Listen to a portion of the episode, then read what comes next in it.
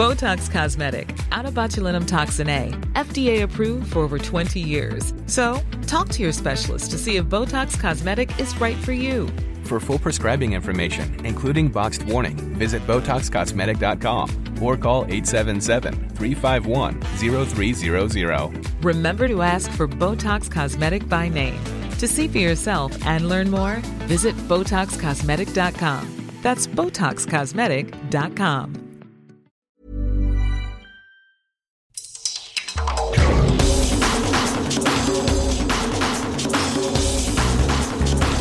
Welcome to the World in Sport. I'm Vinnie Wylie. This week, Fiji triumphs at the Hamilton Sevens as Samoa and Papua New Guinea impress, while Guam narrowly misses promotion in the Davis Cup tennis competition. But first, Fiji National Rugby League admits players are still yet to be paid their share of prize money from last year's World Cup. The Bati reached the semi finals of the tournament in Australia and New Zealand and produced one of the great World Cup performances to beat the Kiwis in their own backyard, their first ever victory over a Tier 1 nation. That earned the team 100,000 Australian dollars to be shared amongst the playing group, but three months on they are still waiting.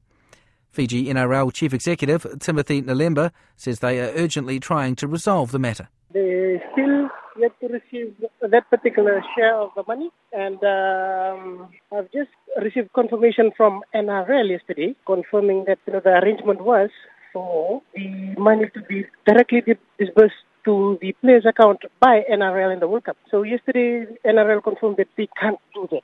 There's going to be a lot of legal implication if they are to uh, disburse the money. So the option is to open an FNRL account in Australia. We had the agreement that no money will be sent to Fiji, but once we have the share from the World Cup, it's going to be disbursed in Australia by NRL. So we kept that bargain, that side of the bargain, but but unfortunately now, you know, we have uh, NRL coming back saying that there will be legal implications, and we have to, you know, get an account there in Australia. So in November, so, in November last year, in November, the Fiji Bati obviously reached the semi-finals for the third time. That entitled them to prize money of, as I understand it, 125,000 Australian dollars. I'm told the figure is uh, 100,000. That's that's what the, the, players will be shared. 100,000 Australian dollars. Yeah, 100,000 Australian. Yes. Okay, so once the tournament's over in November, what what sort of time frame was expected by the players and I guess by Fiji National Rugby League for the payment of that money? What I know is that uh, there was no deadline, but uh, it was as soon as the money is uh, being transferred to NRL by the World Cup. And did the players know that that was the original plan, that the money was going to initially be paid by the NRL? Yes, that's the agreement.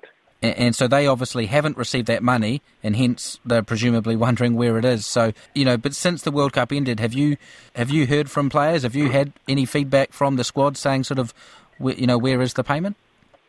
Yes, I received a phone call uh, two to three weeks ago from a player asking about the money, and uh, I've explained to him that that uh, we've we've you know we've got the money at um, with the NRL. I mean, uh, the money we didn't was not sent to Fiji, but everything stayed stay in Australia, and uh, that the manager of the Fiji Bati team would be contacting them directly to to actually inform them of the of the progress. Okay, so so is it the fault of the manager then? I mean, should the players have been better kept in the loop on this? Yeah, uh, uh, the that is why we have appointed a manager, you know, to actually work with the team and the staff, and also to liaise closely with FNRL and the Rugby League World Cup, you know, until everything is sorted. So, so when will the players get their money? Uh, since yesterday, we have been uh, uh, told that to be able to do all the uh, to set up an account and all that, it will take about two weeks, another two weeks to to actually get you know an account ready for us okay. in Australia. And uh, in terms of this uh, statement released by the players yesterday, uh, ha- have you seen that statement? I have been uh, sent a copy of the statement by different uh, media organizations And uh, yes, as I've said too, that you know it's quite hard for me to authenticate whether it's really from the players or is it another person, uh, you know, uh, writing to us. But, but but obviously the issues raised in that statement yes. are, are, yes. are, obviously accurate because, as you say, the money is yet to be paid. Issues are accurate, yes. Okay, so um, so if the players are due to be paid in the next couple of weeks, uh, are you confident, or do you have any concerns that a, boy, a boycott might happen still? You, do you believe all these players will be available next time the Fiji Bati play an international? Since I haven't seen an indication or indicator that that is a genuine statement from all the players, I am still confident that there are there are you know players or the majority of our players in Australia that have gone through the Fijian National Rugby League competition and that has, you know, been that FNRL has invested a lot in. Even though we don't have a lot of money, uh, I'm sure that they will still have that at heart to play for Fiji, and and also, you know, it's a cultural thing for us to for God and country. And I know there's a lot of changes now in in uh, players' mindset on uh, you know compensation, monetary reward, but I still think that there's a lot of uh, players out there that are willing to play for Fiji, regardless of you know whether they are paid or not paid. You said that you're not sure about uh, you know how many players this statement might reflect. Um, do, do, do, you or are there people from Fiji Rugby League that uh, are trying to contact these players just to gauge who is concerned? Because you know if you have players that are concerned, I imagine you'd want to know who they are. We've contacted a, a few, but um, uh, there's a lot of movement, you know, where they are right now. But we'll we'll try and see if if we can have, uh, you know, uh, their accurate uh, phone numbers again. But we are constantly, uh, you know, trying to get them on email and also on uh, Facebook accounts and Messenger, of course. But but one thing I want to say, with all due respect to you know our our players that uh, you know are playing at uh, in Australia and NRL, you know, with all this respect to the, the commitment that they have, we, we appreciate the fact that that they have given up their time to, to play for Fiji. And, uh, as I've said, that there's a lot more you know, players that are here that are competitive enough to, to play for the Fiji Bati. Uh, you know, the standard of rugby and rugby league here in Fiji is is outstanding, and uh, you know, and you and there's evidence of that in the in the Olympics and also in the recent uh, win in Hamilton with all local boys representing Fiji and competing well with the you know very talented and very well resourced team. So, but I'm sure that you know that the, the players that uh, are there in Australia will always be willing to play for Fiji, and you know and see the fact that you know we have progressed uh, a lot from uh, the past. We've spent more money in uh, yes, in last year's World Cup compared to the other three World Cups we spend about more than uh, a million just just for the players. And compared to the last few few World Cups, we, we don't spend that kind of money. But you know, uh, I think much has, has uh, improved in, in, the way we in the way we look after our players. Uh, yeah, just a bit. You know, I can admit the fact that there are a few things that needs to be addressed. But over time, since I came in 2016, I've implemented a few changes. And over time, I think just similar to any change process. You know, it'll take time, but come 2021, you know, we'll be able to field a good team and have a management that, that is most well equipped for any international matches. That's the Fiji NRL Chief Executive Timothy Naleba. Fiji have won the inaugural Hamilton Sevens with a dramatic 24 17 victory over South Africa in the final. Playing in their first cup decider of the season, the Fijians overcame a yellow card and a 12 point half-time deficit, with man of the match Aloisio Sovita Naduva bagging a hat trick and Ronnie Sau adding the icing on the cake. Coach Gareth Baber says the players stepped up when it mattered. I think I think it's down to them really, their character, their belief, their love for their country and their families back home, and their faith in God. So um, we just said at half time we're capable of scoring from anywhere. Just believe in what we do, trust it. Um, and you know, we, we, didn't at that stage know we were going to win the game. But once you create a bit of momentum, it, it, sort of ebbs into other areas of the game as well. And we were good in the contact area, the tackle, and then we finished some lovely tries. Meanwhile, Samoa produced their best performance of the season to finish in fifth place, while Papua New Guinea thrashed France 35 0 before being outgunned against the United States to finish 11th. Samoa's coach, Sir Gordon Tietjens, believes his team is on the up. Oh, I thought for my Samoan boys it was a obviously our best tournament of the year um, by far and in a long, long time. And and I think um, coming from that tournament, of course, was um, they've, um, they've gained a lot of self belief and being able to compete with the best, you know, which was which was really, really pleasing. And uh, to really push Fiji to you know leading with about seven seconds to go and to lose it at the death, and then to back that up with a really good performance uh, against England and and to finish it off with one against uh, Kenya, you know, just made it for a great weekend for for Samoa Sevens rugby. Yeah, I mean, there's obviously moments of adversity. That game first up on day one, uh, you had to fight your way into the knockout rounds, into the cup quarters, and you did that. As you say, uh, you know, very close against Fiji, a, a hell of a match that one, and, and then despite losing that, still showing some fight there to, you know, to finish what was your your best finish of the season.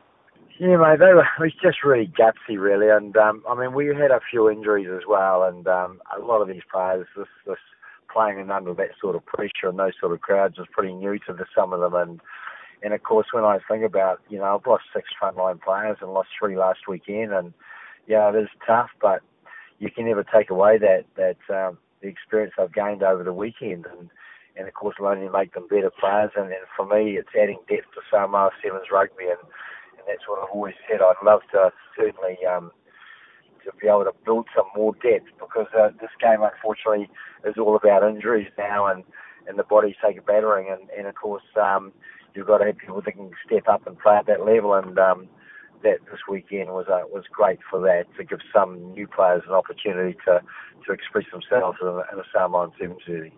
Uh, you know, previously you talked about the injuries you incurred in Cape Town, uh, sorry, in Dubai, and, and that obviously affected Cape Town. You got injuries in Sydney, which made it challenging uh, in Hamilton. So, uh, you know, nice to have a few weeks off. Well, not I'm, I'm sure you guys will be training, but you know what I mean. Nice to have that that gap now in between where you can sort of recoup and reflect on what went well, and maybe some of those guys can rest up in time for uh, for the US. Yeah, they'll certainly freshen, and I like the short turnarounds because um, you know we can still get into some more work, and it's a it's a massive year this year in seven, for Sevens rugby, of course, uh, mainly due to Commonwealth Games later on and a Rugby World Cup and going way into July as well. So um, we've just got to keep getting better and stronger. And I've just identified the pool that we're in. Uh, also, of course, um, next week, and it's going to be another toughie. You know, um, you know, I see that we're um, you know we're drawing USA and Australia and of course Spain. So no easy games in the World Series now. So we've got to have a few days off and then get back into our work. Now, Gordon, you obviously infamously uh, said that the Wellington Sevens had become a bit of a ghost town. Uh, how did you find Hamilton? I know the uh, the stands possibly weren't as full as the ticket sales, but what was it like in your location? Well, it was outstanding atmosphere, and what we saw today, we saw some outstanding games, unbelievable games, really competitive, going right down to the wire saw the New Zealand Fiji game going out of the wire. You saw Samoa Fiji go down to the wire, and even the South African game went right down to the wire. And you can't ask for for more than that in terms of crowd entertainment. It was, I mean, it was just simply outstanding. That's the Samoa Sevens coach Sir Gordon Tietjens. Guam has missed out on promotion in the Davis Cup tennis competition after an agonising 2 0 loss against Oman in Muscat. Chris Cahegan and Daniel Llarenas won the opening sets of their respective singles rubbers, but could not sustain the momentum and both lost in three sets.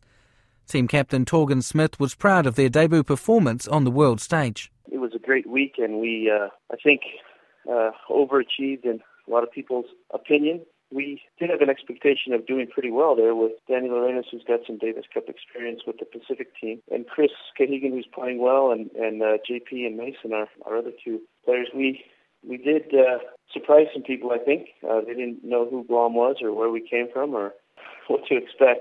You mentioned obviously Danny Llarenas with that previous experience for Pacific Oceania, but for the, the newcomers, Chris Cahegan uh, especially, uh, you know, doing that first singles rubber, uh, you know, this is pretty invaluable to have that sort of competition at this level for them.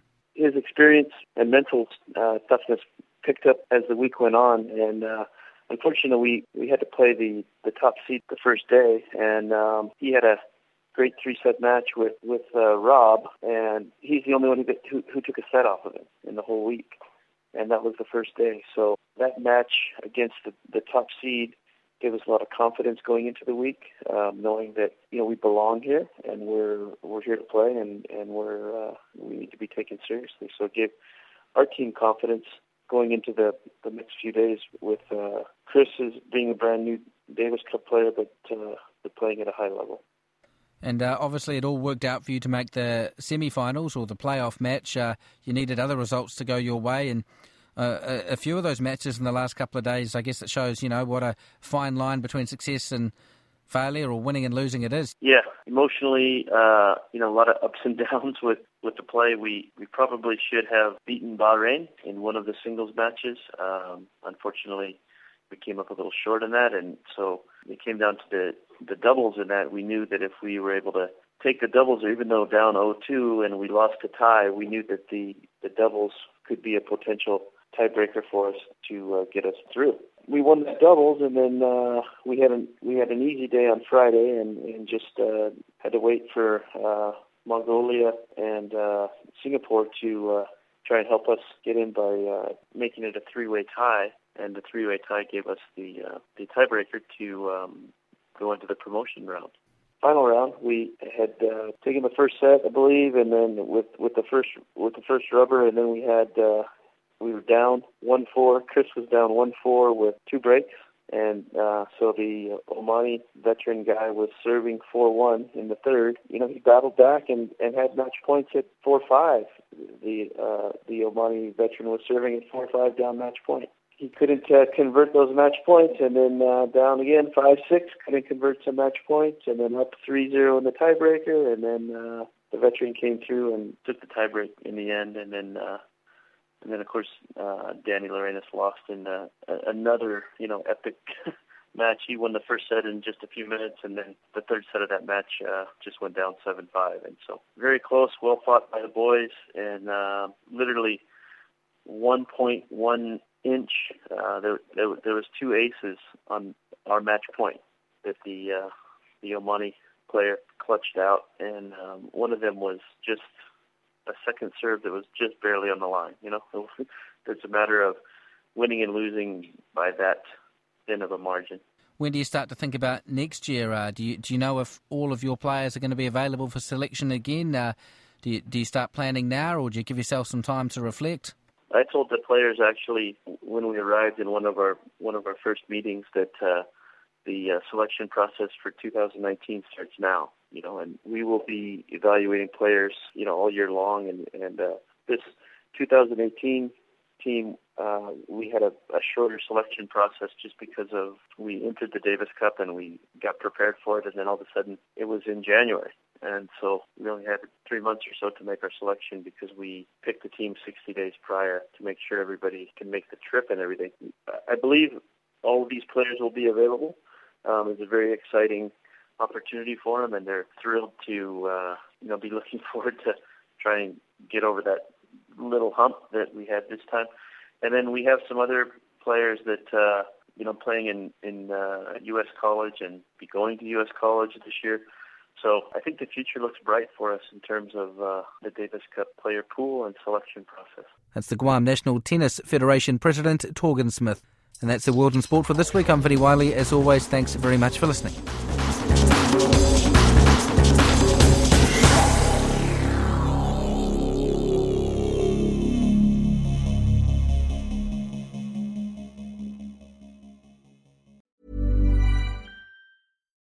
Botox Cosmetic, out of botulinum toxin A, FDA approved for over 20 years. So, talk to your specialist to see if Botox Cosmetic is right for you. For full prescribing information, including boxed warning, visit BotoxCosmetic.com or call 877-351-0300. Remember to ask for Botox Cosmetic by name. To see for yourself and learn more, visit BotoxCosmetic.com. That's BotoxCosmetic.com.